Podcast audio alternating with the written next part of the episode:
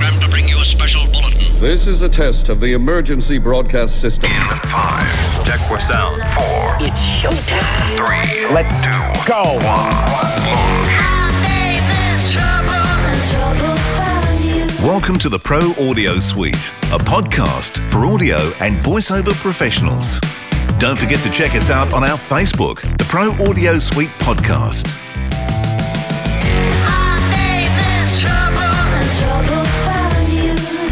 Now let's get on with the show. From Los Angeles, George Whittam. From Chicago, Robert Marshall.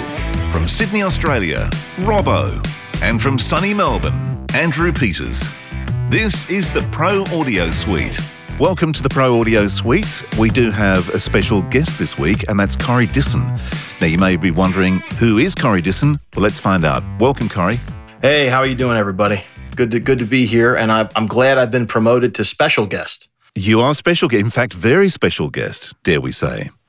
But just give us a bit of background on what you do. Well, uh, for the last 26, 27 years, I have been the vice president and general manager at Propulsion Media Labs, which is a uh, a national audio and video production company in the United States, and we uh, assemble anywhere between six and seven hundred commercials a month. And over the last uh, probably 18 months to two years, um, I've also been operating a social media influencer, uh, marketing coaching type business where I am uh, counseling and mentoring voiceover talent and teaching them how to market themselves, how to navigate social media, how to do content marketing, uh, you know, how to do even just basic sales technique to try to get them to uh, fill their funnel and uh, you know keep their bookings. Yeah, yeah. Now, I just want to wind the clock back a bit. You said how many spots do you do a week? Uh, on average, uh, about six to seven hundred per month. Six to seven hundred commercials per month. Yes, sir. Wow. So, uh, what's the setup where you where you are? We, yeah, we have um, a five thousand square foot uh, production facility that uh, has seven full time salaried pr- producers that uh, work Monday through Friday, whatever, 9 to 6 p.m. And uh, I also have three sort of, they're called account coordinators, but they're better known as project managers. And uh, they help schedule, uh, communicate with the client, traffic, spots, etc. And we have developed, it's more or less a, an assembly line, a factory kind of situation. And that's kind of our unique selling position is that uh, we work very quickly. We work under duress. We take all of the, the types of commercials that uh, you know you have very little time to turn them around. We often get spots ordered in the morning and they have to be done that afternoon. And some of those are fully produced video spots with motion graphics, etc. Wow. So, but, but your main bread and butter radio, or is it a is it a mix of both TV and radio. And anymore, the the uh, the hot item is actually video, but I mean, obviously, audio is a a, a huge component of theirs. Everything that is uh, built for video is done in After Effects, but all of the soundtracks, the voiceover, music, sound effects, they're mixed first in Pro Tools before our uh, video guys cut video to them. So when you say video, you're not actually shooting, you're just taking stock or you getting supplied with video content? It's a mix of both. Um, our our core competency is the post production, the motion graphics, especially in After Effects. Um, we have libraries of footage, whether that's stock footage, footage our clients sent us from their particular location. We also do have two of our own cameras that will go out on location uh, within a two hour radius of Philadelphia, we'll go out and do a shoot, and we have a 4K camera and an HD camera. Um, you know, GoPros and jib arms and teleprompters and all that stuff. I mean, we're a full fledged production company, but our forte is the post. Most of the footage is sent to us by other entities. So, like, uh, if you guys do the full the full tilt boogie, the whole package, it's probably maybe more of a uh, I'm assuming, but maybe a smaller client that might do that. And maybe the bigger clients, they have a whole, they have several different teams involved. It's a mix. I mean, we'll, yeah. we will work with a mom and pop, whether it's a small advertising agency in a big market or it could even be a large agency in a tiny market. um, that doesn't have the overhead or the means to do all the fancy post production, but at the same time, we're sort of the secret weapon or the vendor of choice by a lot of big names, which I can't disclose, Mhm. but um, that come to us because you know we have that certain. I feel like Liam Neeson in the Taken movies. you know, we have a unique we have a unique set of skills. Um, right. You know what I try to communicate to uh, CEOs or uh, heads of agencies that might be interested in hiring us. You know, there are plenty of very large production companies that you know in a Hollywood setting or a Manhattan setting that I would equate those as like large teaching hospitals, you know, where there's these huge, huge entities with tons of people. What we equate ourselves, we're the ambulance. Hmm. Okay. That's a good analogy. And you know what? I actually somebody had a client tell me that I should wear a paramedic's uniform. Why not? So what do you know? Because you are a, you are a doctor with what you do, I'm sure. She's like, you save lives. You should wear a paramedic's uniform. Well, you George, So- imagine how many of your customers go into cardiac arrest before you save them. yes, a lot. And you were talking the other day about getting a stethoscope, so maybe um, th- that could be the first part of your new uniform. There's something going on here. Yeah. Yeah. There seems to be an on theme growing here. There is a medical and medical analogy in the air. But anyway, I'm sorry. Yeah. Now, just wondering, with your uh, w- what is your market base? I mean, you are you basically Philadelphia, that area, or are you global? we are we are heavily saturated in the tri-state area, which is Philadelphia, uh, South New Jersey, New York. But even though we have a heavy saturation there, I would say that only makes up twenty to thirty percent of our business. We're we're all over. And when I mean all over, mostly all over the continental United States. We have clients in Canada. We worked in England. We have lots of spots that air in Europe for all sorts of reasons. Um, but our main customer, our sweet spot is that, uh, you know, medium sized advertising agency in Pick a Market USA. So, with your talent, when you're organising, say, a voiceover, which is obviously what we're interested in, um, where do you source from? Do you source people who obviously have their own studio, or do you get them in? Well, the days of bringing them in for us are long gone. We had two beautiful whisper rooms that uh, we spent all kinds of money on and had them install. And George, your friend Lane Massey, helped us out with both of those.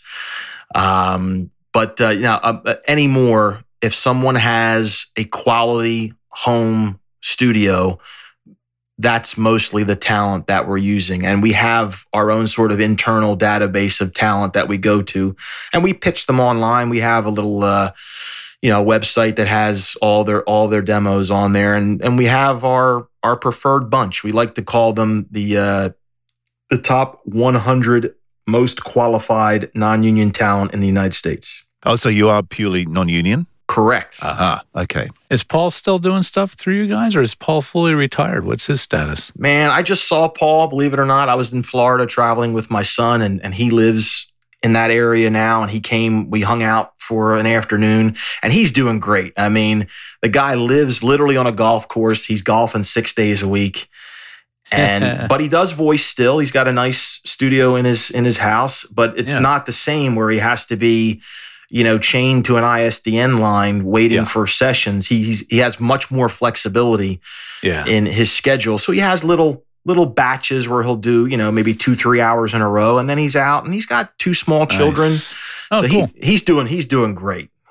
Well, man, I haven't seen him in forever. And for you guys listening, Paul Turner, you may not know his name, but you, if you're my age and you lived in the U.S., you know his voice because he was the in show. Is that what you'd call him? For Howard Stern? Well, yeah. He was the announcer. he was the guy who said, and and, and forgive the imitation because it's going to sound nothing like him, but he was most famous for "You're listening to the Howard Stern Show." Yeah. Yeah. I mean, his voice to me in high school was as famous as Howard's. Could you Um, imagine when I first started working for him and uh, I'm about 19, 20 years old and I was still living at home and he would call my house and my parents would answer the phone? so amazing. Well, I mean, it's and just the timeline of this whole thing. Twenty six years is kind of mind blowing. Twenty six years that would place us back in uh, nineteen ninety Three. 93, 93. Yeah, that's correct. I, I was in college at that time. And then I got out in 97 and then I started networking with, you know, in the business. I was an intern at Sigma in Philly. Mm. And then I was hanging out with Lane Massey and my cousin Andy and playing, you know, doing music jams. And uh, through that connection, that's how I got to, to meet you guys because Lane brought me in just to literally just to like an intern. I can honestly say that uh, Paul Turner changed my life. Yeah. I, I thought I wanted to be on air because I was, before I met Paul, I was interning at WYSP, and that's where I met Lane as well. Oh, that's the connection. Okay. Uh-huh. And uh, two weeks into my internship, they fired the entire air staff. That's when YSP had a format change. Wow. Whoa. Okay. Yeah. And that scared the bejesus out of me because, you know, I, I got a bad. disposable. Look how disposable you are. Well, yeah, and and I got a terrible habit. I like to eat three times a day. I'm a big fan of stability. And here I was, a college kid, seeing all of you know these people I revered, you know, the Ed Sciakys of the world, who I just thought was you know had the coolest voice, and he was like a legend in the market. And Yeah. they just booted him right out. And I'm thinking, man, what's the next coolest thing to be an on air? And that was production. And I walked into Paul's studio there and at uh, One Bala Plaza, and that's where I met him. And I saw the multi track and the big console. I'm thinking, man, all right, this has got me written all over. Yeah, yeah, yeah. So was he uh, was he doing production for Howard Stern at that time, or was he um, doing other stuff? He was voicing and producing for Howard as well as he, he was doing some he was doing a lot of things for Infinity in general because they had a lot of other syndicated talk shows at the time too, whether it was the Grease Man or Don and Mike.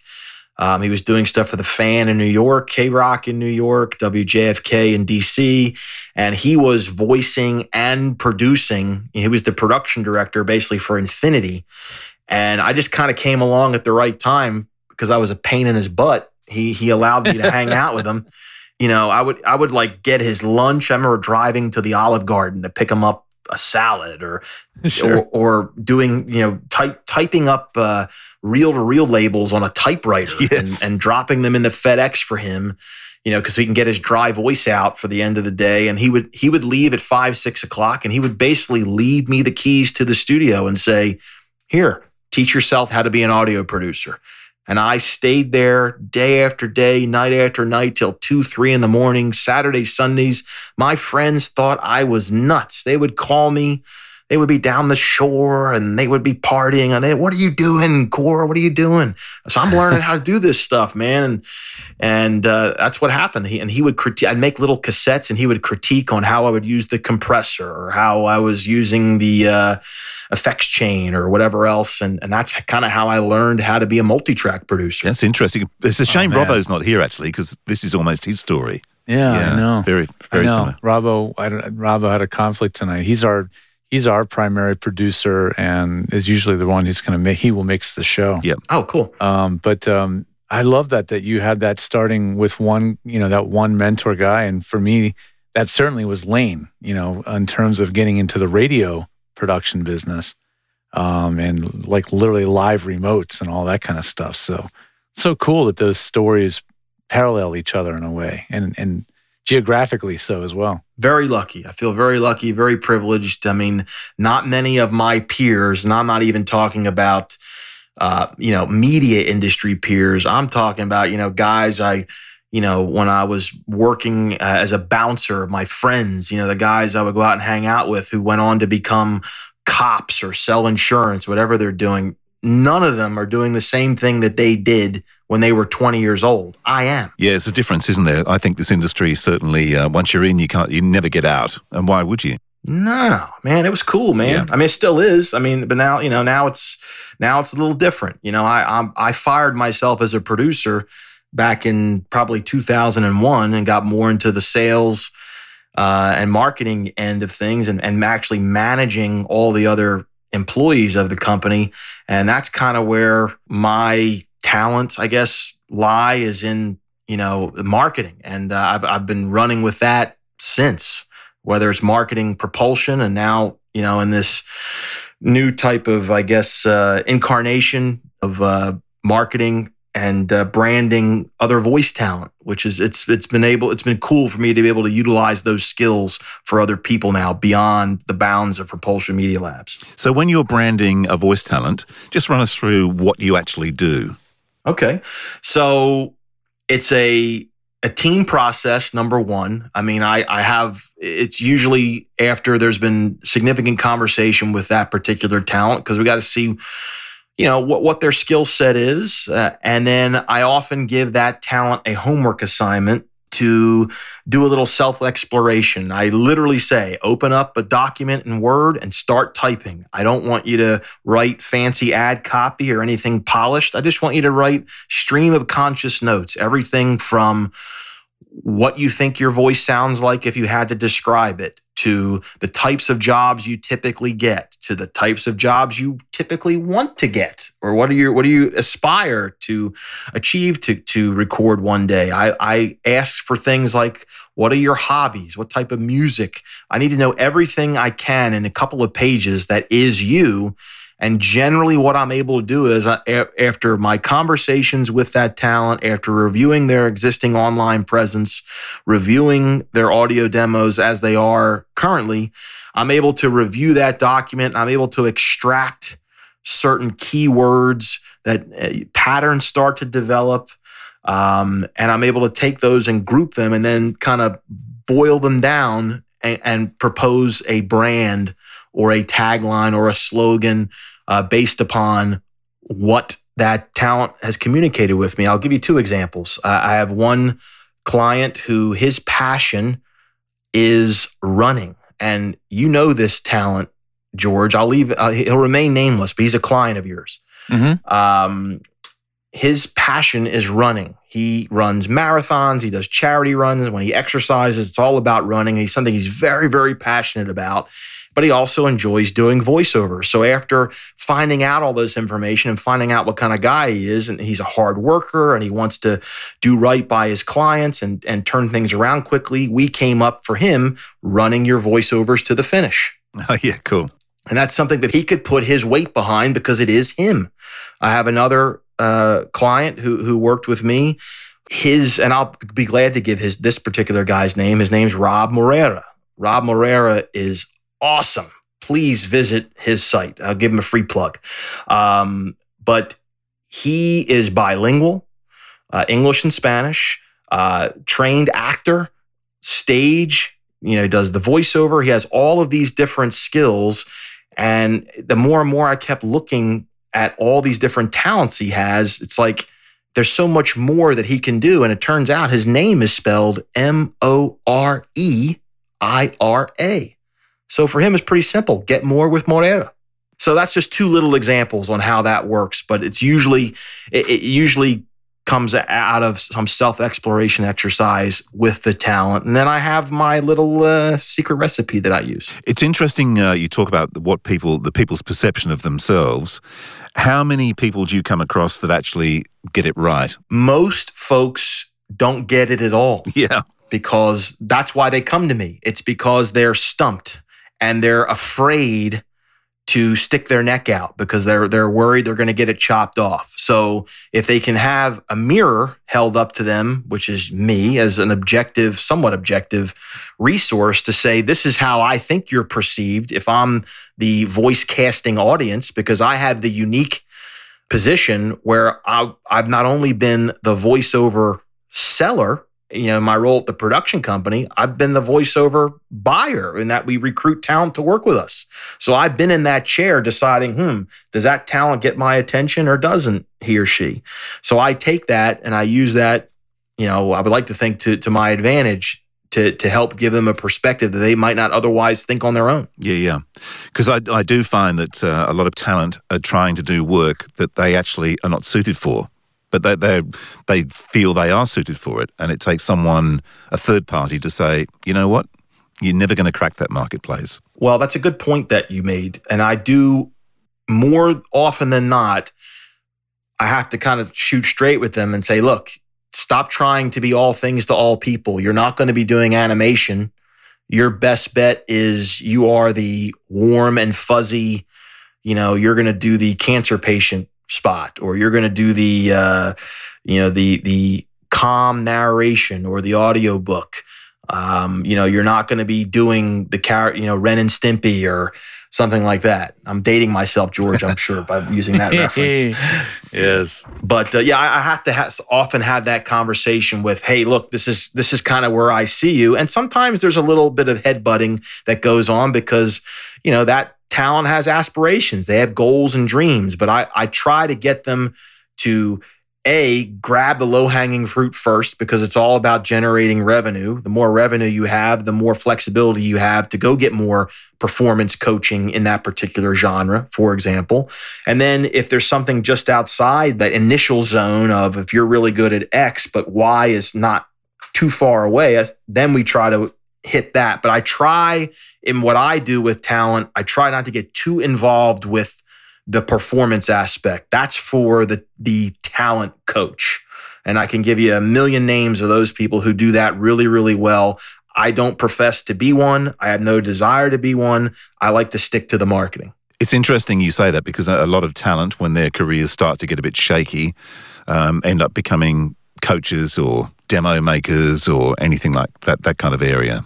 Sometimes I wonder if you're a talent trying to tell a talent, you're kind of both on the same side of the, the window, if you know what I mean.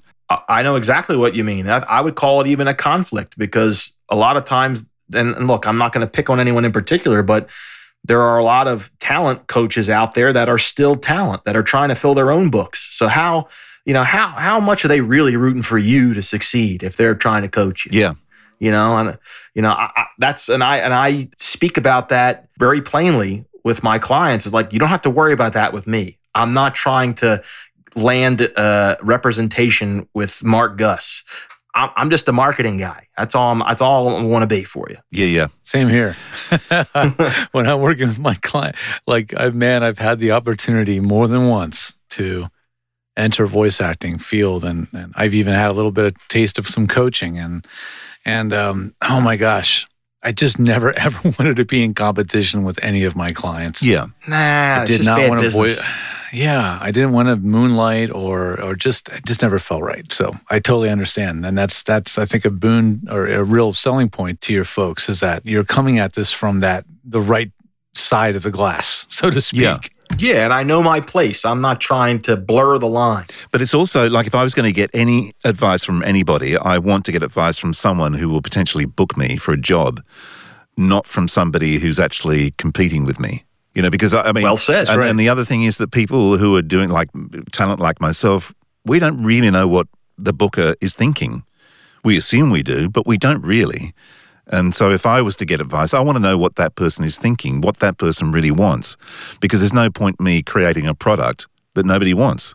And you want to hear something kind of interesting? And I was just having this discussion with uh, a talent today who's considering working with me, a guy who's very well established, who's really, really good. And I was fired up that he even reached out to me. But I, I had this conversation, and this is going to sound counterintuitive, but bear with me here. When voice talent market themselves, now, of course, you have to have a certain degree of chops. You have to have the gear. You know, you have to have a clean sounding room. You can't just plug the USB in in a laptop and call yourself a talent. You have to have the background. But that aside, the point I made to him was because he was saying, you know, I, I I put spots up on social media and I don't get a lot of response. And I even got some backlash from a client for doing that. And my response to him was, no one cares what you sound like. Now you're probably both scratching your head right now saying, What? Stick with me. I'm sticking there. I'm, I'm hanging in there. Hang in there. Here we go. Hang, hang on the every word. So, like I said, under the premise that you got your studio dialed in correctly and you have the basic tools, like you know how to interpret a script and you have the basic quote unquote talent, what's going to separate you from everybody else from actually getting hired? And the point that I was making is, is your ability to be noticed, to stick out, and to be remembered those things don't have as much to do with how good your demo sounds as you might think. They want to get to know you as a person. Think of, you know, where you might go for a haircut or who fixes your car. There are plenty of people that have the technical expertise to use a pair of scissors or to, to fix brakes on a car or change the oil, but you like doing business with people you like, people you trust, people that are authentic.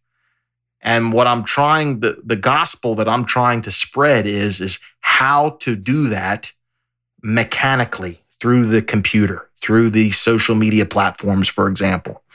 That's the huge disconnect that a lot of these talent have because unfortunately, and I, and I don't want to overgeneralize, but they think, wait a minute, I sound really good.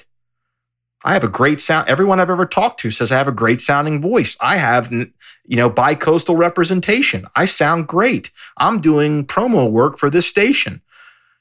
The the voiceover per that stuff helps. It gives you a little credibility, but it's not going to make you stick out. There's whatever, 2 million people on this blue marble of ours calling themselves voice talent. you know, wh- what are you going to do to be remembered. Now, we're not telling you to do something silly, but there is a way to stand out from the crowd with how you brand and how you market yourself. And that's kind of the uh, stream that I'm swimming up. The interesting thing is when you say about being someone standing up and being different.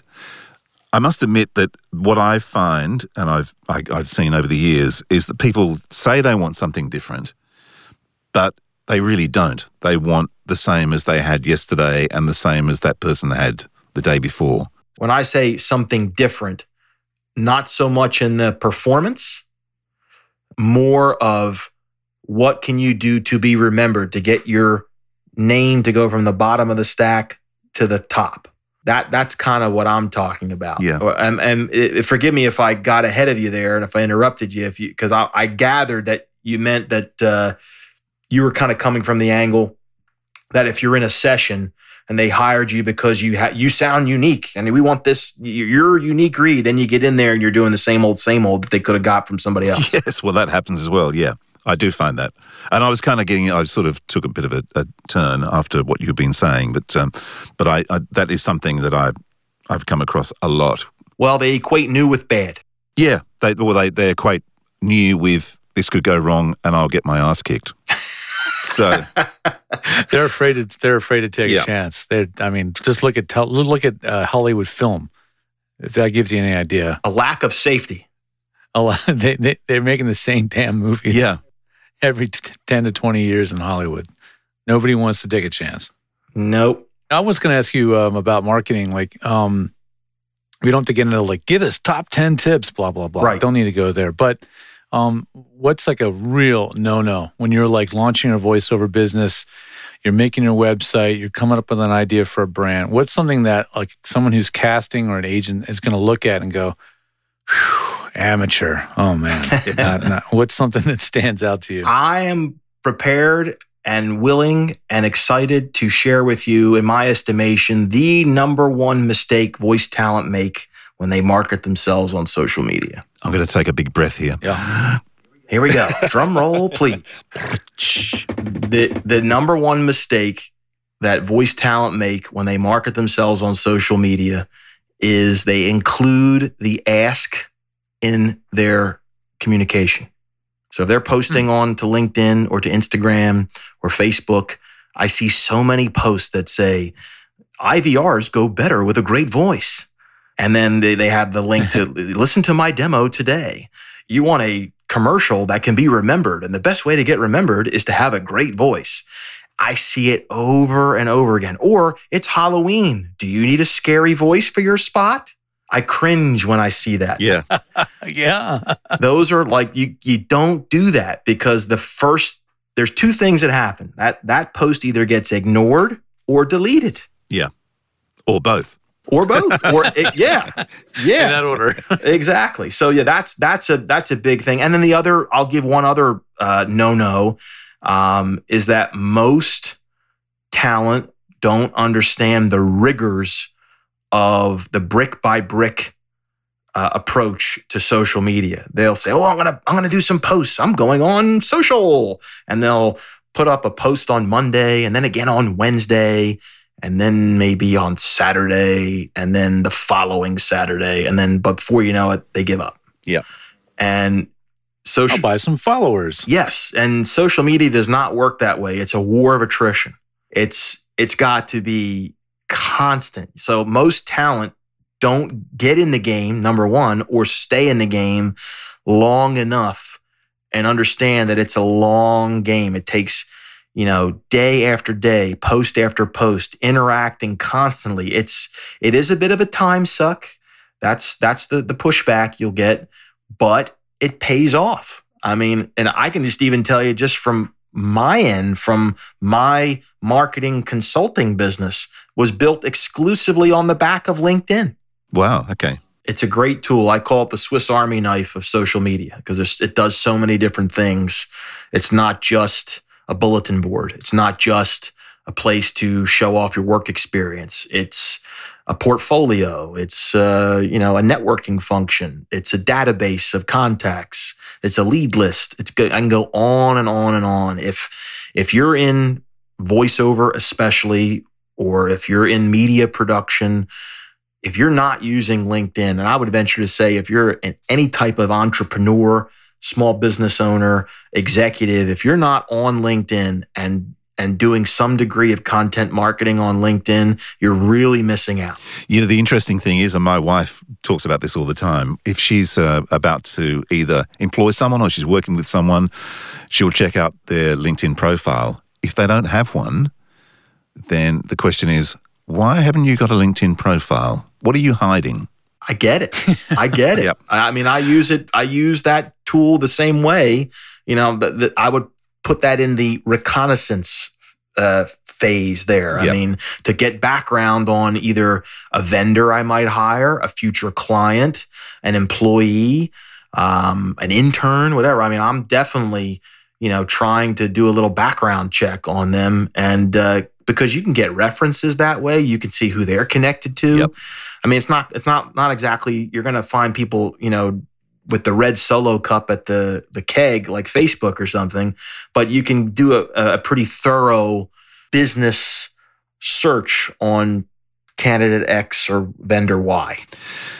But uh, well, I've got a question for you, and and because you're sure. marketing voiceover talent, what is and uh, this sounds a bit selfish, really, but if you were to get someone who wasn't American that you were marketing into America, and it doesn't have to be me. It could be somebody else. But how how differently would you sell that brand into the US? So that that's a great question, and I have worked with uh, a couple of voices from across the pond. Let's say.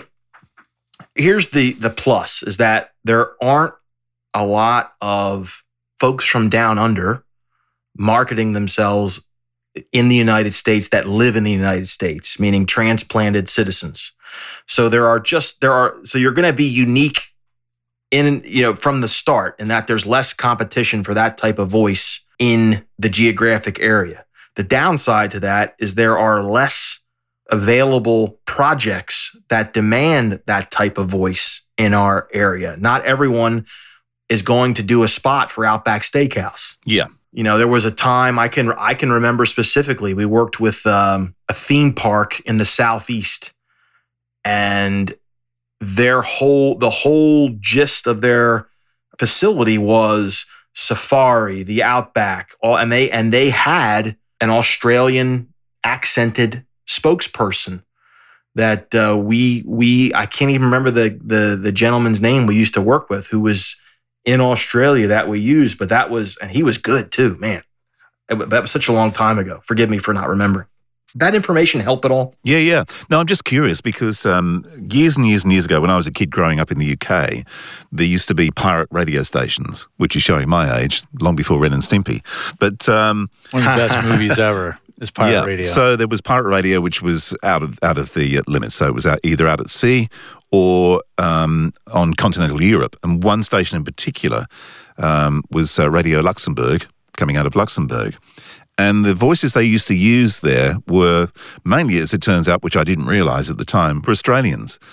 But they their accent was quite soft in the you know as far as Australian accents were concerned. So they kind of branded them as mid Atlantic, and that became that that accent that was it not American, wasn't English, and hence the term mid Atlantic. but it actually really was just a mild Australian accent.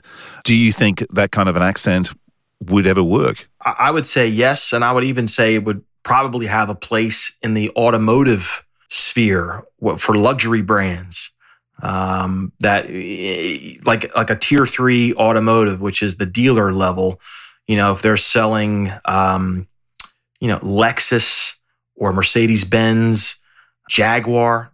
Jaguar always has some type of European accented talent or British, Aussie, etc.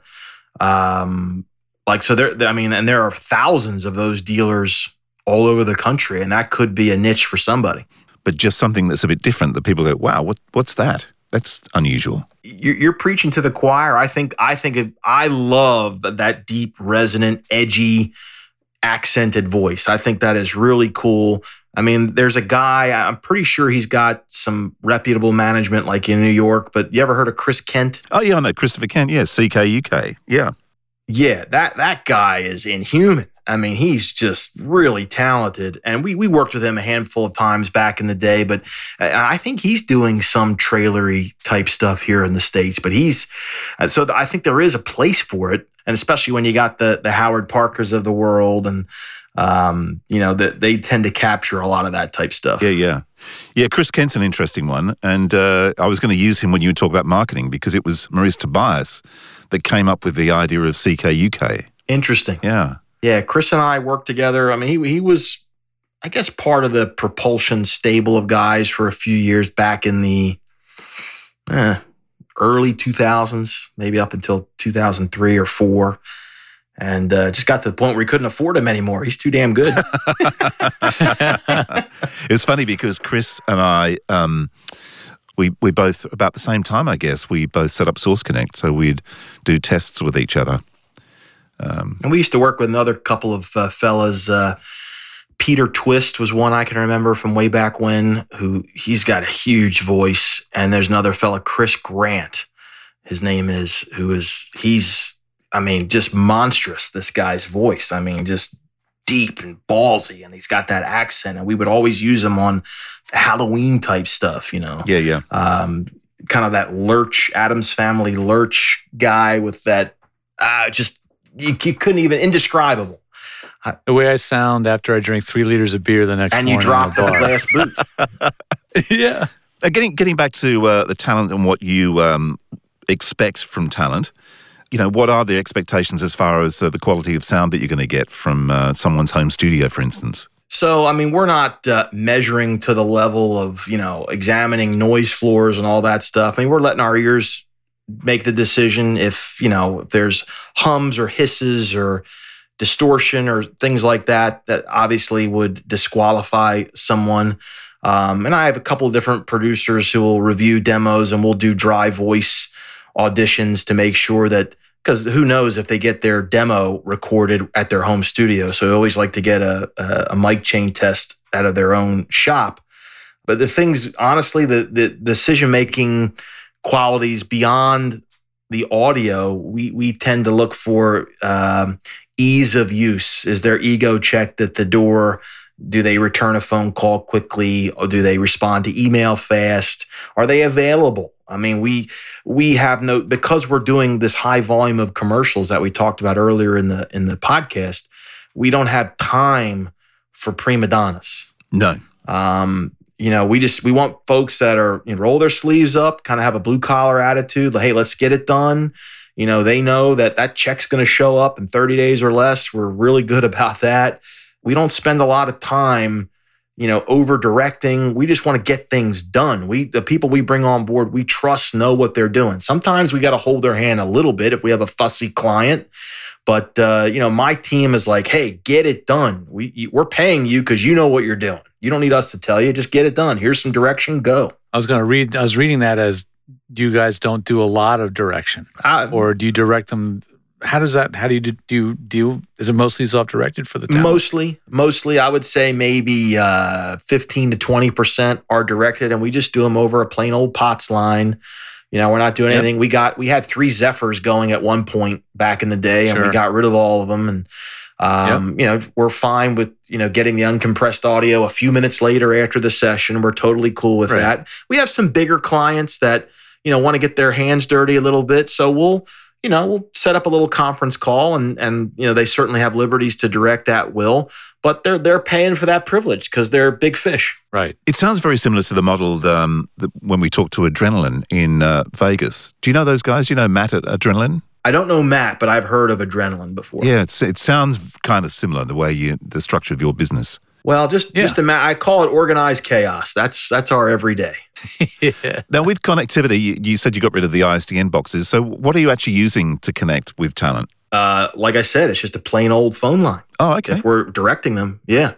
Um, you know, We call it a POTS line here POTS in the US. line, yeah. Plain old telephone system. Ah. yep, yeah. We don't. We we got rid of. We had, like I said, we had three sets of ISDN lines uh, going at one point, and we disconnected all of them. The the Zephyrs are now fancy doorstops. You know, not much of a need for those anymore. Would you believe I just bought one on eBay?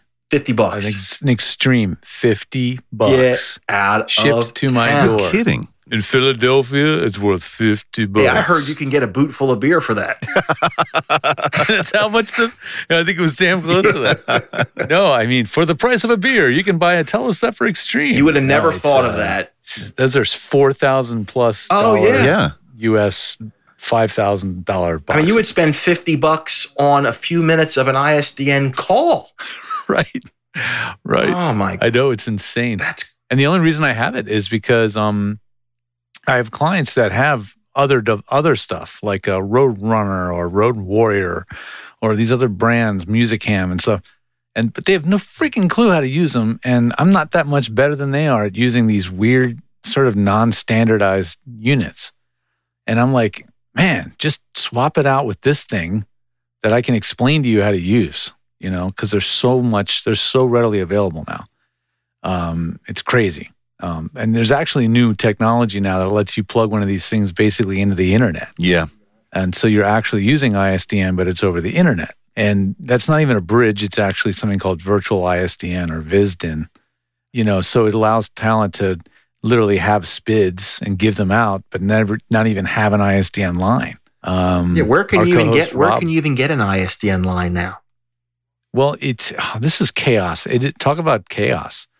Um, I have clients all over LA who are just losing their lines. They're just losing their service, but they don't lose it in a way where the phone company, because I guess maybe they're not allowed. Maybe legally, the FCC says they can't do or whatever it is, but they can't just like make the line go away. But what they can do is make it unbelievably a pain in the neck to have it. So they'll do things like, oh, we didn't realize you had active lines. Sorry about that. When we, you know, they, the lines just will be disconnected, Oh boy. you know, for no reason.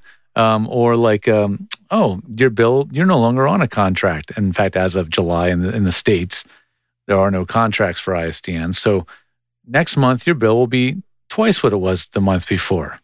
that's, that's happening now too. AT&T, you know, you're on notice. They're, they're doing this like crazy with, with voice actors um, and it's a nightmare. So, but it's funny. There are still clients of mine who still have it, still use it, and sit, and pay fifty bucks a month for it. And I have others who pay five hundred to more or more a month. it's it's um it's unbelievable. Well, Scott was saying, Scott said he paid his bill, didn't use the box in his beach house, and it was 800 bucks for the month. Right. He didn't even notice. It was just they just ramped Yeah. the price up, and they do it until you they reach a threshold of pain for the user. And so they know you're, you're going to hit the threshold of pain eventually, and then they're just going to go, "Uncle, Yeah. Uncle, I don't need it that bad. Bye." And that's what they're doing, um, and that's their that's their business model of ending the use of ISDN. Yeah. Here it's different. It's That's literally different what here. doing. They've actually given us notice that um, I think mine was going to be shut down September of next year. There's rumors that 2020 is the year that it will go away. That is the that's sort of the the understood date or the year. We don't know the date, but the Yeah. year. So, um, anywho, yeah. So for what you guys do, Corey, it's it's just not necessary to have all that tech. I mean, Nah, just- I mean with, with, with the, yeah, and with the internet, record. the way the internet is now, with everything so high speed, and I mean, eh, not to talk about the glory days again, but uh, it just reminded me of a funny story when we we're talking about ISDN and everything. I can remember in the the infant days of transmitting audio on the internet, we used to Paul Turner used to voice a television show for the the CW called The Lost World, and they were one of the first to start requesting audio sent as an AIF file over the internet. And I can remember sending a 30 second promo. So we're talking 30 seconds of mono took 45 minutes. Oh boy. I can remember laying on the floor on my back, watching that little progress wheel just inch, inch, just waiting. And I'm like, I was saying to Paul, man, I could have had this out. You know, we could have had it out on DGS, or we could have, you know, put it in the on a on a DAT or whatever, and and dumped it in the box. And he's like, "This is the future." I was like, "Okay, here we go." I remember I took so when I was in college, freshman year, the MP3 encoding came out, and to make one MP3 of a WAV file, it would take your computer like it wasn't like seconds; it was like minutes or hours, and just to make a single MP3. And uh, that's just where we're going. I mean, that's just the way yeah, things are going. I can still remember the days where you rendered video, and basically, but you know, you're going home. It's six o'clock. You press the button and hoped it was going to be finished by the time you got in in the morning. Right. Right. We we've had to deal with that problem as recently a couple of years ago, even with fast computers. Yeah. That's why the new Mac Pro is coming out.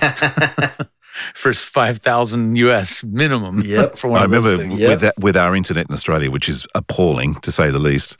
Um, it's better than it was, but I, when I first set up down here, I would sit here, send a file of maybe hundred meg or something, not huge. Press the button, and it would just be one hour forty minutes. Go great, okay. So Boy. you know, so you go off and have lunch, come back, and do whatever you wanted to do while that thing's sending. Uh, but then the NBN came in, which is fiber optic, and I remember the first thing I sent was like a 200 meg file, and I hit the send button, looked away, and looked back, and it was like, oh, I must have actually put the empty file in because it's gone. But It was done. It was done. It, went- it went like in about two seconds, as opposed to an hour and 40 minutes. Oh man. Yeah, a good fiber network is as fast as your own local, you know, your own LAN, your own in-house Yeah. network. And that's what the new 5G network will be eventually too for mobile. Beautiful thing. What's going to happen with the 5G? Because we were talking about that with Robert. There was Yeah. something weird about it, and I can't remember what he said now. It's, it's a controversial technology because it uses so much power and it won't go through barriers. It's almost line of sight. There's a lot of lot of real real world issues that are going to make it impractical for any real. You know, you're not going to sit in your car and stream uh, an 8K video over 5G anytime soon. Not that you'd need to. Um, but um, yeah, it's coming. It's coming, but it's it's we got a long way to go before it's useful. I mean, heck, the 4G on my phone in most cases gets 50 to 80 megabits a second. I mean, you know, it's it's changed a lot. Um, Corey, are you are you guys uh, doing what you guys do? I, I you know, I'm, I love I love gear. Are you guys the market for the new Mac Pro? Uh, I would assure you that uh, there's a producer or two that would love to see that under the tree come December. yeah, um, I'd be lying to you otherwise. But um, yeah, I mean, they're always coming to me about this upgrade or this new machine. But yeah, when you have you know 15 machines to maintain, and you know, sometimes it comes down to silly things like budgets. Yeah, Budgets. Right. Yeah, but if you landed like if you landed the right client and the demand was for a certain product, and all of a sudden you're like, okay, now we have a reason to buy this widget. Uh, that happens all the time, but we have we have Sure. to hit, we have to hit that You wait. landmark first. Exactly. And I always tell my clients like you buy you buy the gear when you've got the jobs to support it. Like they they go out, they they overinvest in gear and then they're they're just barely auditioning, you know, and it's just like no no no no no. Start earning that gear by winning some great jobs. Then go buy the Neumann U87 Yeah. or whatever that bling Mikey one is. Then do that. That people overinvest or cart before the horse all the time. And we have we have a Uh, hand me down system at our shop. It's the the senior guys get the newest machine, and then the other ones get passed down the line to, Sure. to the junior folks. And It's like a family. Yeah, Totally. A large family. Hand-me-down, Totally. Pass the hand me downs. I mean, that's but that's just just good business. I mean, you know, you got to be smart with that, and if you can, you know, thank goodness we have a really good uh, IT service. Um, you know, not it's not George the Tech Whittam, but uh, you know, we have a good IT service that just in general computer maintenance. You know that uh, Yeah, IT is a different Yeah. thing. That's for sure. uh, that keeps our you know our software in check and if there's you know help desk things or hardware issues they'll Yeah. come rush out and give us a loaner etc i mean uh, but yeah so our guys understand that they got to wait in line So tell me, with uh, with your business at the moment, what do you see uh, changing? What do, what do you see as the future? So are we talking uh, production or are we talking marketing I reckon we'll do them separately. First of all, production. Okay. I mean, production, you know, there's there's more and more we're getting more and more requests for the I would call the non-traditional production lengths, meaning very short length things that uh, uh, to accommodate um, you know, like 6-second Facebook ads and oh, like the pre rolls. pre-rolls. Yeah, we're doing tons of Five tens and four- and whatever 15s and sixes. It's constant. I mean, we're getting way more of those. And then on the opposite end, you know, we're getting things that go beyond the bounds of 60 seconds. We're getting 90 seconds, 120s, two minutes, three minutes, five minutes, because more people, you don't necessarily have to pay for an infomercial or that time on broadcast anymore. So the it's become a little more democratic that the smaller players can get larger productions because they could put them on their social media pages or their websites. Okay, so now in a very crowded marketplace, how do you uh, handle marketing and how do you see that moving?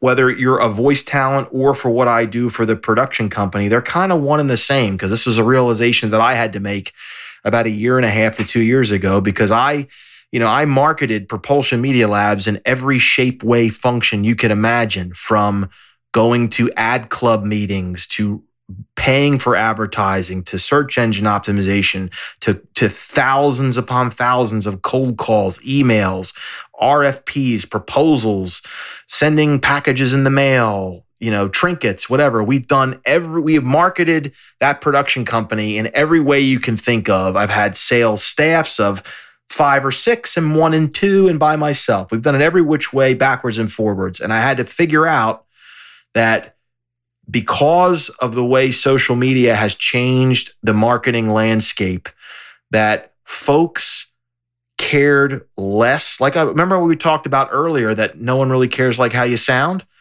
I had to come to that realization about not no one really cares that we work for this client or we have this sexy gear or whatever it is. They want to buy from people they know and trust. So it, I really had to invest in personal branding. Was getting people to understand who I am, what I'm about, what makes me different, and you you for lack of a better description, it's in a way sort of celebritizing yourself. And you know, I've created it's not a persona because it's me. I mean, I don't know how to do anything different, but I'll go into meetings now, or I'll, I'll I'm going to be seeing a bunch of people tomorrow. I bet it happens tomorrow that they'll say, "Hey, you're the Go Get It guy." Because they know me from the Go Get It podcast, or I have the Go Get It T-shirt, or I every social media post I'm encouraging and urging my followers to go get it, go chase their dreams, go capture their goals, and that's what has really driven not only my success for for uh, my marketing consulting and those clients, but it has I've seen that same residual positive effect on the production company. It's because we had a little dip there, um, you know, a couple years ago, and we've since rebounded, and it's been gangbusters. It's really interesting how marketing in America is so much different to uh, probably the Brits and Australia, where you can actually build a celebrity profile and no one seems to have an issue with that. But if you do that here, they'll just come and slap you down pretty quickly. Really, Yeah. when you say slap you down, what does that mean? They'll just think you're, you're getting a bit ahead of yourself. You know, you, you think you're a bit special, do you, mate? Well, you're not. And uh, so, yeah, it's a, it's a different ball game here. You know, you you tell people how good you are, and they'll tell you how much of a wanker you are. Well, see, there's there is a distinction there. That like I would say, if someone is just pounding their chest and saying, "Look at me, look at me, look at me, I'm great," they deserve to be called a wanker. Yeah, Um, but there's a way to, you know, and at least I, I can't say it's universal, but what we try, what I try to profess, and what is a good etiquette is to provide value. Yeah. In your communication, and I try to teach folks to take their time with their social media marketing, and time doesn't mean do it slowly. That means TIME E stands for teach, inform, motivate, or entertain. If you're going to do a post, it should fit one of those four letters. And those those types of posts tend to resonate and they get a little less criticism than the ones that just say, "Look at me, I'm great." yeah, it's true. In fact, there's a guy uh, that I watch his podcast all the time. It's a video podcast. A guy called Warren Huart, and he has a podcast called Produce Like a Pro, and he pumps out about five videos a week, and they're really good. And what he does is what you were talking about. It's like informing and teaching. Like he is talking about production of music, and he will get experts to run through how you, how do you engineer this, how do you master that, how do you produce that, how do you use this instrument, that kind of stuff. So that's why he's working. It's not about him saying, "Look at me, I'm great." But the fact is, his profile now is massive. That and that's that's uh, uh, uh, an amazing tactic that he's using to shine the light on someone else to provide information of value or to, to educate his following. And that's how he gets that ripple effect because he's providing good information and, and incorporating other expert people. That's it, it's helping him grow. Yeah, Worked for yeah. me. But it has worked for you, George. well yeah. I mean look at all the episodes you did with dan and then now you're doing you know this one here the i mean and who, who was one of the first people i called when i did my podcast you It was it was Yeah. me, which I felt really honored. It was really neat to make the re rekindle that connection again, you know. But yeah, when you put out good, useful content to a lot, you know, over time with a lot of consistency, that is some of the best marketing that I can afford to do. You know, traditional marketing for me isn't going to work. I got myself listed in this guide in LA. I won't name it, but it's the one that's in all the agents. It's on all the studios. And, you know, and I paid a grand for this ad, you know, and I'm like, oh, finally, I'm in this book. You know, I've never been in. I'm finally in this hard copy, been around forever, the ultimate guide for voiceover who wants to, you know, get a studio or a talent, whatever. Have I got a single call from that ad that's been in circulation for four months? No, not a single one. Nothing. I mean, will I get one in two years? Yeah, maybe. Will it pay for itself? Eh, probably not. I don't know.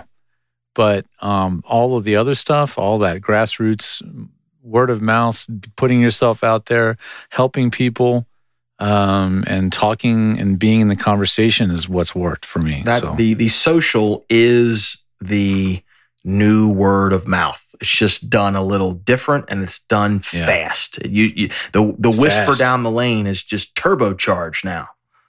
yeah, exactly. It's on turbo. It just spreads more, way more rapidly. The good and the bad. Too, Sure. so. Yeah. Keep your nose clean, kids. do you find you, George? Do you find you get much work out of your podcasts, the Vobs and this? Yeah, yeah, yeah. I mean, I, I when people book my services, I literally have a thing in my form, my booking form. How'd you hear about me?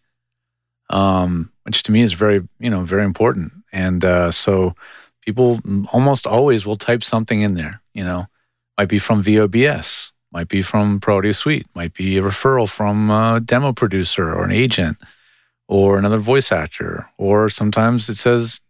Are you kidding me? Everywhere. Yeah, that's right. about you everywhere. What do you mean you don't know who I am? for yeah. it's I know it sounds terrible for me to say it out loud. Like, I oh said God, it, it's okay. that.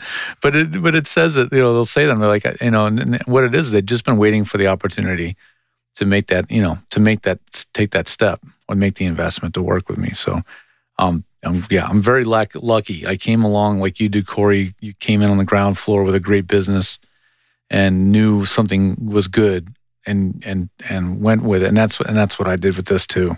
And uh, it was the right time. And um, yeah, met some really great people very very early on, like Howard Parker and Lane Oh, Massey, yeah. and yourself and Paul. And who would who would have think we'd come full circle and we'd be uh, Yeah. doing these little podcasts together with uh, a, a new mate in Australia, which is really cool. Yeah. Right? So now, if anyone wants to get in contact with Well- you, Corey, where, where can they get you for either marketing or getting spots produced? So uh, the easiest way, I mean, obviously check me out on LinkedIn, Corey Dissin on LinkedIn, but uh, for my personal sites, CoreyDissin.com or uh, this new one I'm navigating people to is called Corey's Fight Club.com. And uh, Fight Club has a meaning. It's another sort of uh, acronym, CLUB, which is career coaching, life management, understanding attrition, and being positive. And uh, that's kind of what I try to preach. That's my message. And uh, people can go to corey's fight corey'sfightclub.com. Cool. Okay. And if they want to get a hold of you for producing any spots, Go to uh, promedialabs.com. It's the easiest way to find us. Uh, Propulsion Media Labs is the company. Ask for me; they'll put you right through. I'm I'm nobody special. I'm just the the lowly GM. I'll take care of you. excellent. Well, look, I've got to say thank you for joining us today. It's been uh, wonderful. In fact, an eye opener. And we'll see how it plays out into the future because I'll definitely be getting in contact with you. Well, please do. And, and both you guys have been so generous with your time. I mean, mostly if when I get asked to do a podcast, it's like, hey, we're just going to have you on for 15 minutes or so. I mean, you guys literally have spent over an hour with me. I feel very lucky um, to, to have you guys in my sphere and uh, just, just fortunate that we got a chance to hang out and chat. Thank you. And it's been an absolute pleasure, and we agree wholeheartedly. And it's good to see a couple of old mates getting back together again. That was the Pro Audio Suite. If you have any questions or ideas for a show, let us know via our Facebook, the Pro Audio Suite Podcast.